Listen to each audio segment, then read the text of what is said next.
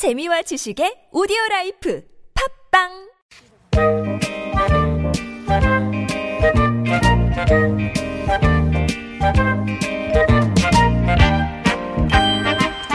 여러분의 마음을 보고 듣고 어루만져 드립니다. 이호선의 신받다. 좋은 사람들 월요병 치료제죠. 숭실사이버대학교 기독교 상담복지학과 이호선 교수님 오셨습니다. 안녕하세요. 안녕하세요. 반갑습니다. 마음의 뚫어뻥 이호선입니다. 예. 저희가 면접 얘기하면서 네. 우리 교수님께 한번 면접관이 주로 하는 질문 이런 거 예상 질문 네. 한번 여쭤보겠다고 했었는데 어떤 거좀 물어보세요. 이렇게 수십 면, 뭐 이렇게 면접 보러 오는 학생들한테. 저희 학생들은 따로 면접을 보지 않습니다. 네. 아, 그래서 그렇진 않은데 제가 이제 다른 기업에는 이제 면접관으로 어, 많이 가니까요. 예. 가게 되면 주로 살아가면서 가장 행복한 단어 세 개 얘기해 보라고. 음. 행복한 기억들을 이제 저는 이제 주로 이제 심리에 관련된 걸 하니까 그렇긴 아. 하는데요.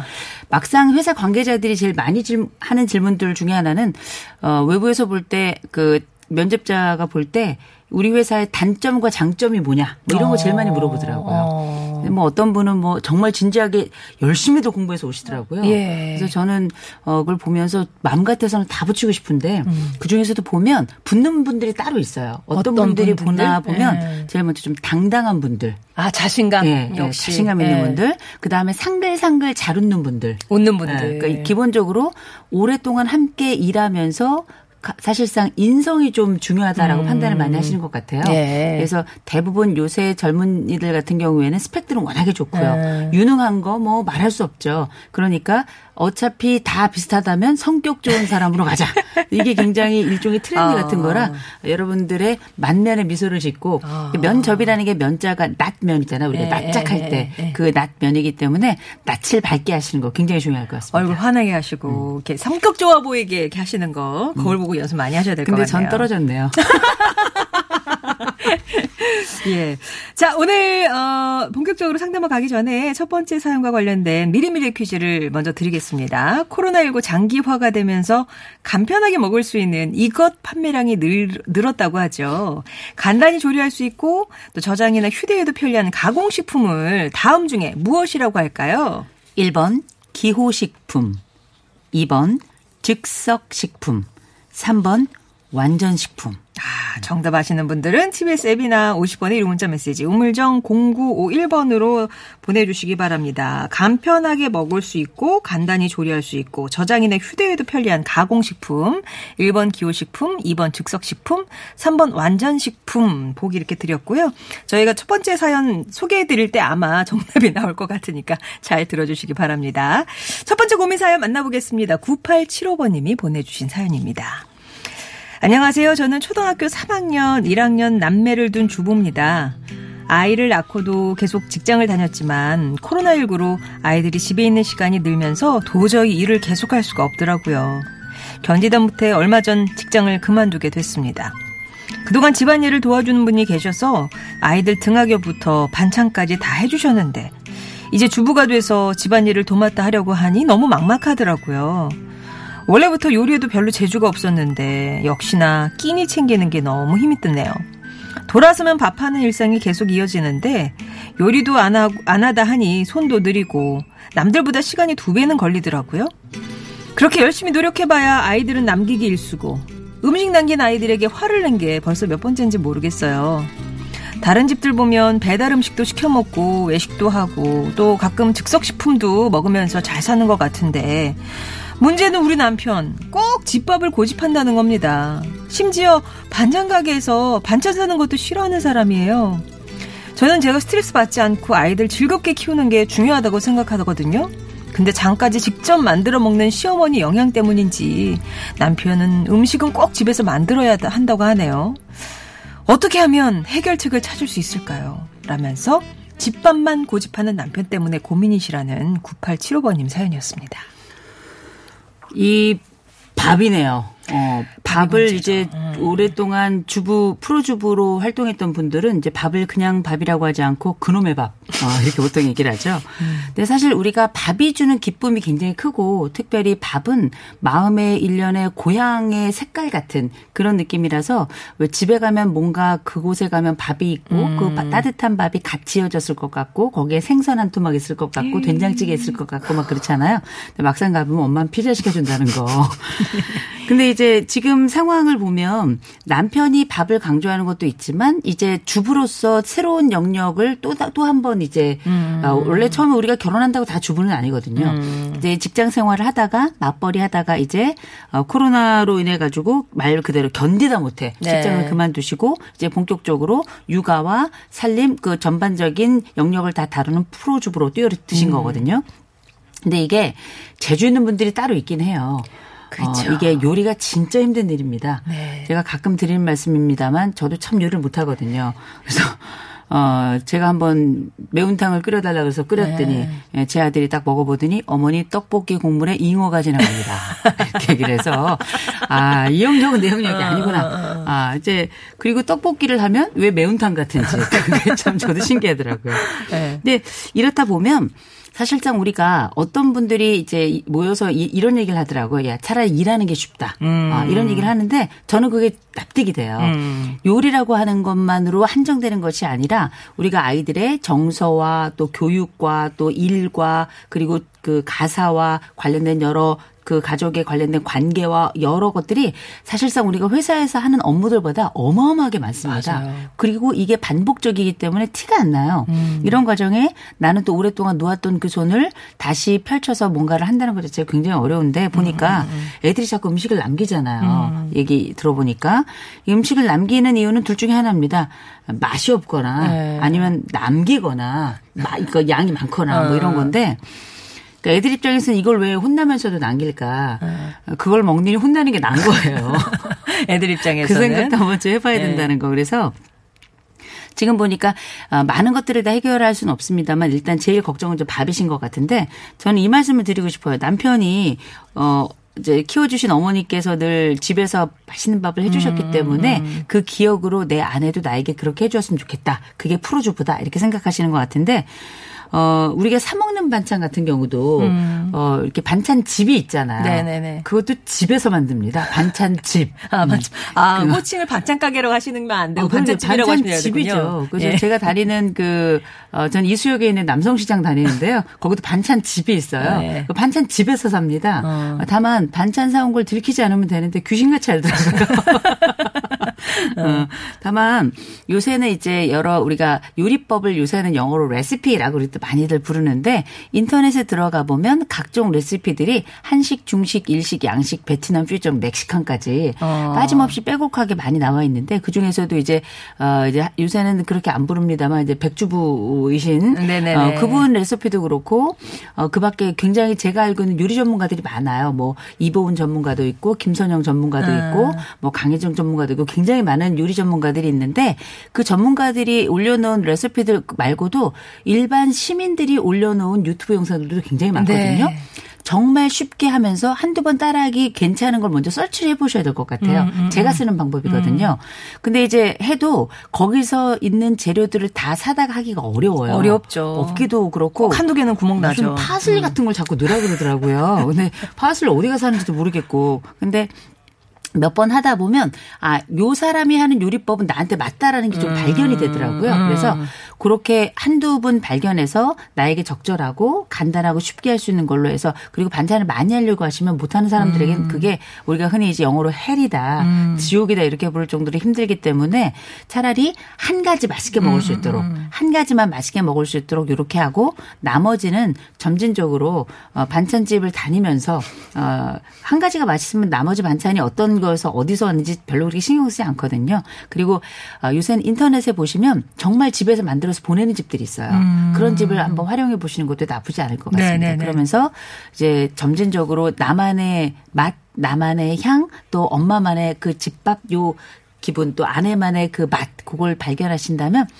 어, 괜찮을 것 같은데 제가 볼 때는 어, 다시 그 면접을 보시는 게 어떨까 이런 생각을 해보는데 네. 어, 잘안 늘고요. 네. 그다음에 이제 왜 돌아서면 밥이라 그래서 이걸 돌밥이라고 부르거든요. 네, 네. 어, 내가 아무리 해도 이게 노력이 해도 안 된다 하면 이것 자체가 하는 사람들도 먹는 사람도 힘들어요. 그래서 코로나 시국이 빨리 조금 좋아지길 바라면서 다시 한번 경력을 가지고 우리가 어, 경단녀 지금 되신 건데 다시 경력을 중심으로 새롭게 면접을 좀 보시는 것도 음. 괜찮을 것 같습니다. 그럼 결국에는 일단은 밥은 해야 되는 거네요. 그러니까 남편을 네네. 어떻게 설득해가지고 음. 이해를 시키고 이 뭐 가치관을 싹 돌려놓고 이런 거는 좀 불가한 거고. 그렇죠. 어느 정도 협상선을 타서 음. 매주 반찬은 내가 하되 음. 뭐 그 옆에 있는 조그만 반찬들은 좀 사서 눈에 안 띄게 그렇죠. 들키지 않게 들키지 않게 네. 좀 이렇게 차려 놓는다거나 음. 이제 네. 이렇게 해야 되는 상황이네요. 그렇죠. 그리고 무엇보다 이제 만약에 혹시 내가 아이들에게 보다 전념하고 가사에 전념하겠다. 그래서 프로주부로 입문을 하겠다 음. 마음을 드셨으면 아예 생애 플랜을 조금 짜실 필요도 있어요. 아, 내가 이런 부분은 부족하고 저런 부분은 내가 잘하니까 만약에 부족한 부분 내가 요리를 잘 못한다. 우리가 뭔가를 보고 못할 때는 학원 다녀도 괜찮은 거거든요. 음. 아니 왜 굳이 옛날에 컴퓨터하고 옛날에 타자 학원도 다녔고 음. 주산 학원도 다녔어요. 네. 그런데 그 학원 다니는 건 이상하고 요리 학원은 취미라고 생각하는 건 전 이상하다고 봐요. 아. 프로주부인데 그 정도 내가 투자해서 내가 내 역량을 높이고 음, 또 음. 내가 자신감도 얻고 거길 통해서 내 가족도 만족감을 느낀다면 제가 볼 땐 요리 학원에 다녀보시는 것도 좀 나쁘지 않다고 음. 생각하고 의외로 요리라는 게 굉장히 큰 성취 결과물들이 늘 보이고 네. 그다음에 이 한 사람이 어, 어떤 요리를 했을 때 많은 사람들이 먹고 감탄을 하잖아요. 이것만큼 축제가 없어요. 그래서 한 번쯤은 내가 프로주부로 입문하겠다. 요리에 너무 자신이 없다. 그러면 어떤 그 영상을 통해서만 확인하려고 하지 마시고요. 말 그대로 요리 학원에 가셔서 음. 면접하시고 네. 그리고 거기서 새로운 영역을 어, 말 그대로 이제 만나보시는 것도 좋을 것 같습니다. 네. 학원도 어. 이용해 보시고 또 이제 너튜브 같은 데서 나한테 맞는 선생님 예, 요리하시는 분의 그 영상을 음. 찾아보시는 것도 하나의 방법이 되겠네요. 자, 마음심만이 이호승 교수님의 한 줄 정리 듣겠습니다. 요리를 못한다면 걱정 말고 학원 가자. 예, 학원은 사설력이 네. 있습니다. 와, 8557번님은 저희 집이랑은 반대네요. 저는 좀 사먹고 편하게 하자고 하는데 아내는 꼭 장보고 음식하고 반찬도 여러 가지를 올려놔요. 고맙고 미안해요. 이렇게 남편분의 입장에서 하셨는데 너무 상반되는 집안의 분위기네요. 대신에 이런 분들은 이렇게 그 본인의 역량을 확인하고 싶은 거잖아요. 음. 많이 사랑해 주시고 많이 음. 감탄해 아, 주셔야 돼요. 음. 예. 감탄의 힘이 굉장히 중요합니다. 그렇습니다. 더 나은 반찬으로 이어집니다. 자, 그러면 교통 상황 살펴보고 와서요. 다음 사연 나눠 보도록 할게요. 서울 시내 상황입니다. 박선영 리포터. 네, 동부산도로 성수대교 방면 창동교 부근에 있었던 사고는 조금 전에 정리가 됐습니다. 하지만 아직까지는 노원교에서 창동교 쪽으로 움직임 둔하고요. 그래도 창동교만 지나면 이후로는 성수대교 부근까지 쭉 소통 원활합니다. 반대 의정부 쪽으로는 월릉교 부근 1차에서 공사하니까 사고도 조심하시고요. 이후로도 월길교에서 노원교 지나는데 시속 30km 안팎입니다. 길게 밀렸던 올림픽대로 하는 방면이 많이 좋아 졌습니다. 지금은 반포에서 영동대교까지 강남권 통과할 때만 밀리고 있고 강 건너 강변북로 구리 쪽도 성산대교 부근 잠시 주춤하다가 원효대교에서 반포대교 지나는 데만 짧은 구간 서행합니다. 동호대교 강북 방향 다리 중간 1차에서 공사했기 때문에 밀렸는데요. 공사 지금 마무리가 된 것으로 보입니다. 이어서 고속도로 상황 알아보겠습니다. 황숙진 리포터. 네, 버스에서 보는 TV, 앞TV 방송 협찬 교통 상황입니다. 경부고속도로 부산 방면으로 남이분기점 부근에서 두 건의 추돌 사고가 있었는데요. 한 건은 마무리가 됐지만 아직까지도 이 부근 1km 지점인 남이분기점 부근 2차로 갓길에서는 사고 처리가 계속되면서 남이분기점 부근은 2km 구간 부산 방면으로 밀립니다. 또 한남대교에서 서초까지 신갈 분기점에서 수원까지 부산 방면으로 여전히 차량이 많고 서울 방면으로는 상적 정류장에서 반포까지 정체 있습니다. 수도권 제1순환고속도로에서도 사고가 있습니다. 판교에서 일산 방면 판교 분기점 부근에서 승용차 추돌 사고로 4차로에서 처리 작업 중이라 이 부근 정체고 구리에서 하남 분기점까지는 차량이 많아서 밀리고 판교에서 일산 방면으로는 소래터널에서 송내까지 또 김포 일대 밀립니다. 일산에서 판교 방면으로도 개항에서 송내까지 판교에서 성남까지 어려운데 서안남 부근으로도 속도가 떨어집니다. 이 밖에 서해안 고속도로 서울 방면으로 무안 1터널 부근 2차로에서도 승용차 추돌 사고 처리 작업을 하고 있습니다. 버스에서 보는 TV 앞뒤 방송 협찬이었고요. 국도 상황 알아보죠. 송수정 리포터. 네, 39번 국도 타고 화성에서 평택으로 가는 길에 고장차 때문에 어렵습니다. 화성 송라교차로 부근 2차로에 화물차가 서 있어서 여기 앞두고 짧게 밀립니다. 43번 국도 수원에서 바란 쪽으로는 화성 왕림교차로에서 덕리사거리까지 시속 40km 안팎이고요. 동남 지역 3번 국도는 이천 쪽으로 성남 대원분기점에서 광주 중원터널까지 정체입니다. 43번 국도 하남 방면으로도 광주 고산 나들목에서 태전 나들목까지 밀리고 있습니다. 37번 국도 여주에서 양평 쪽으로는 여주 세종대교 위에서 2차로 막고 공사를 하고 있고요.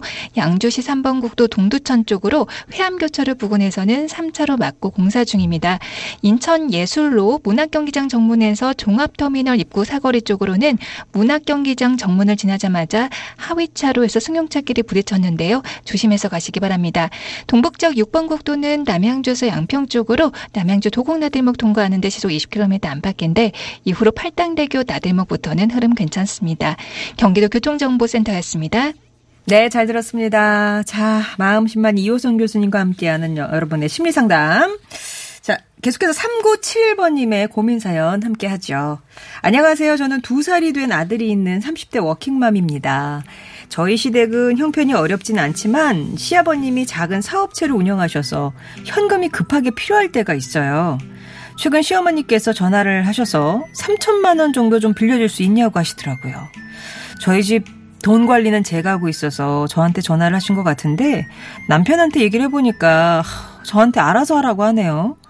몇 년 전에 형님이 어머님께 돈을 빌려드린 적이 있는데 지금도 두고두고 고맙다고 말씀하시는 거 보면 빌려드려야 할 것 같기도 한데 경제적으로 여유 있는 형님네와는 다르게 저희는 매달 빠듯한 형편이거든요.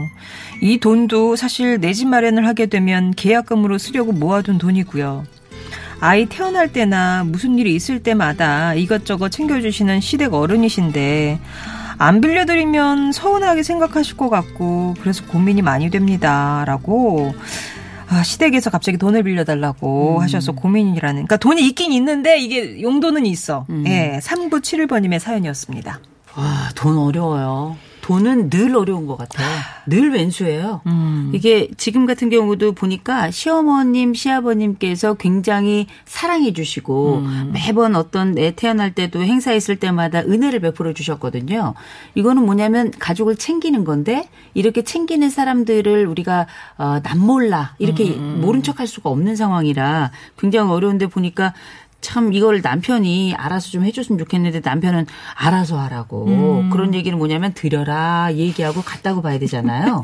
여기다가 만약에 그렇게 우리를 챙겨주시는 부모님이 그 따뜻한 온도를 알고 있는데 나 몰라라 형님네는 또 빌려줬는데 나 몰라라 이거 진짜 어렵고 음. 그러면 남편 입장에서는 아들로서도 그렇고 동생으로서도 면이 안 서고 그러니 우리 집에 돈이 빠듯한 건 알고 있고 또 결정을 하는 걸 아내에게 뭐 이렇게 그 얘기를 하자니 좀 구차하고 그러니까 당신이 결정해라라고 넘긴 거거든요 바통을 음. 좀 치사한 면은 있는데요. 음. 그래도 어 드리는 게 낫지 않겠는가라고 하는 얘기인 것 같아서 제가 볼 때는 이 많은 조건들 중에 제일 중요한 건 시부모님들이 이 며느리인 우리 사연을 보내주신 3971번님에 예. 대해서 어떤 관계였는가가 되게 중요한 것 같은데 음. 첫 번째로는 워낙에 온정을 많이 베풀어 주셨고요. 음. 두 번째로는 갚을 능력이 있는 분이고요. 음. 그다음에 세 번째로는 고마움도 아는 분이고 그건 이제 형님에게 빌렸던 돈에 대해서 두고두고 고마워하시는 것. 근데 제가 한 가지 조금 의아 저 우려가 되는 건 형님네 돈을 빌려주신 적이 있었는데 형님네가 음. 어, 갚으셨다는 얘기는 그러니까 없어서 그 저도 그거를 고맙다라고 이렇게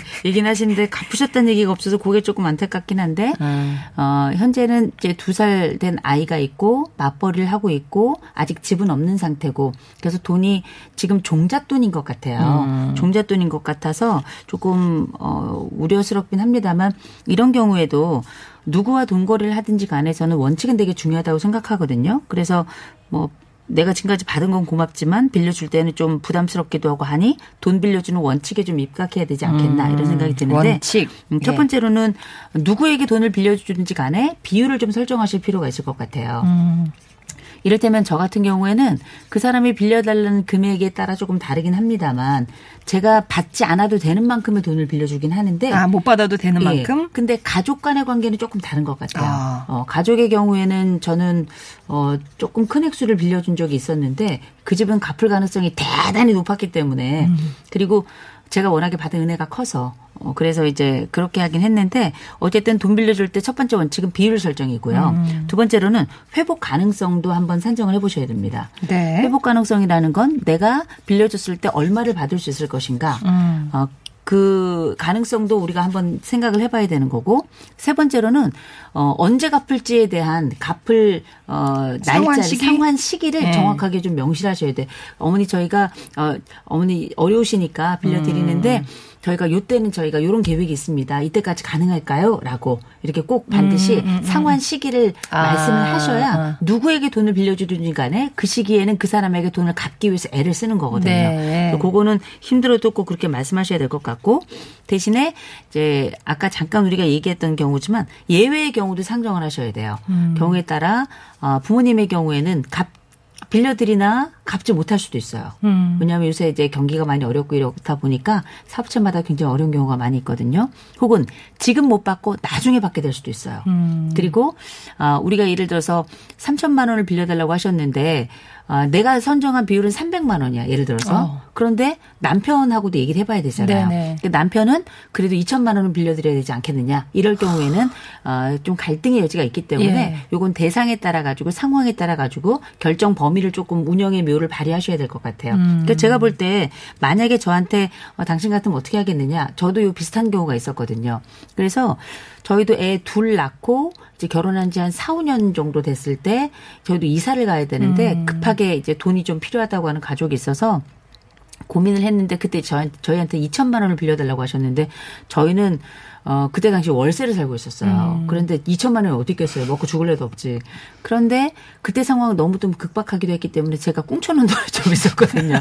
그래서 비자금이. 네, 그때, 그때는 그렇게 못해도 제가 800만 원을 음. 빌려드렸어요. 아, 최선입니다. 예, 예. 그렇게 하고 대신에 어머니 저희가 이 돈은 이때 이사를 갈 예정이라 그때까지 주실 수 있나요? 아. 그랬더니 그때까지 무슨 일이 있어도 꼭 주겠다고 하셔가지고 제가 그렇다고 각서를 받을 수는 없잖아요. 그쵸. 그래가지고 어머니 그럼 제가 녹취한 걸로 하겠습니다. 이렇게 해서 웃으면서 하면서 지나갔는데 어머니가 그때 문자를 주시더라고요. 아. 아, 돈 빌려줘서 고맙다. 이때까지 꼭 갚겠다. 이건 아. 뭐냐면 일종의 보증 약속 같은 거거든요. 아. 되게 감사했어요. 네. 그래서 지금 우리가 생각하고 있는 어, 상황이 어떤지 저희가 정확하게는 알 수 없습니다만 제가 만약에 이 상황이라면 한뭐 1,500만 원이나 예, 아니면 2천만 원 정도 음. 많이 급하신 것 같으니까 그리고 어그 상환 날짜를 좀 네, 부탁을 네, 말씀을 드리고 네. 그래서 이제 그래, 그렇게 하시겠다 하시면 어머니도 갚아주시면 좋고 또 두고두고 고마울 일은 또 생기니까 어. 어, 그리고 이제 그 보통 부모들은 알고 있는 게 있습니다. 새끼들이 누가 더 어려운지 알아요. 네. 그래서 이 돈을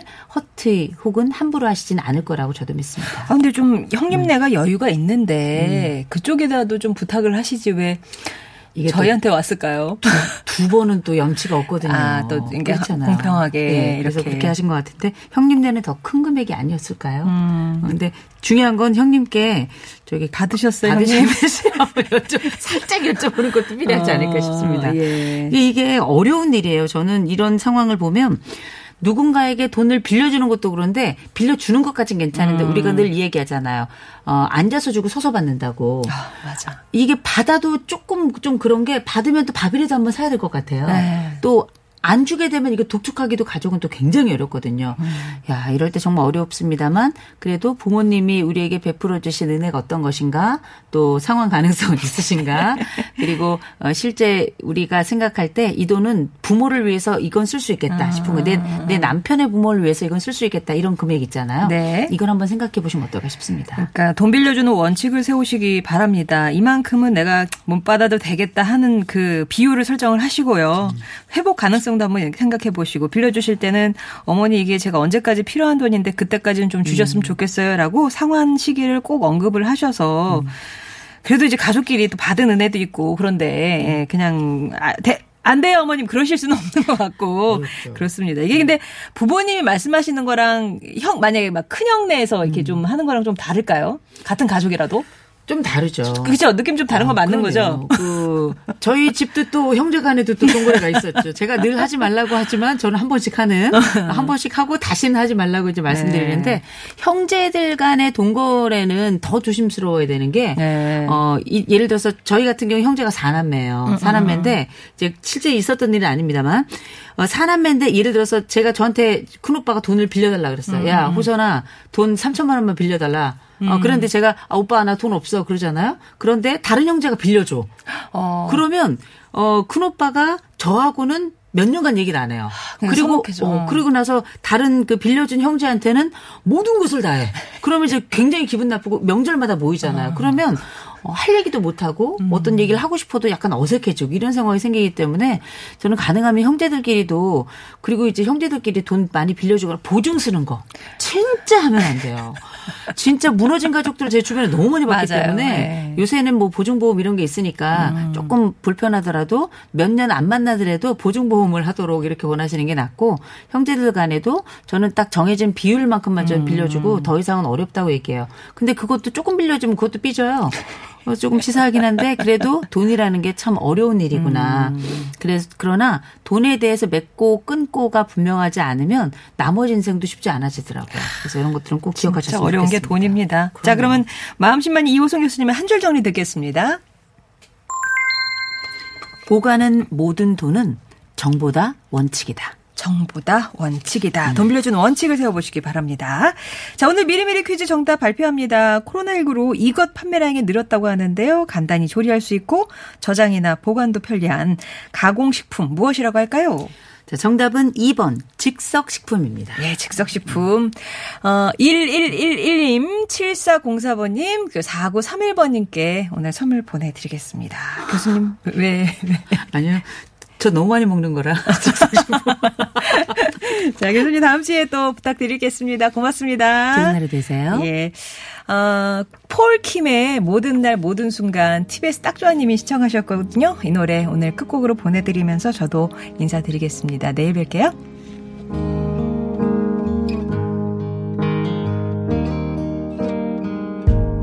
네가 없이 웃을 수 있을까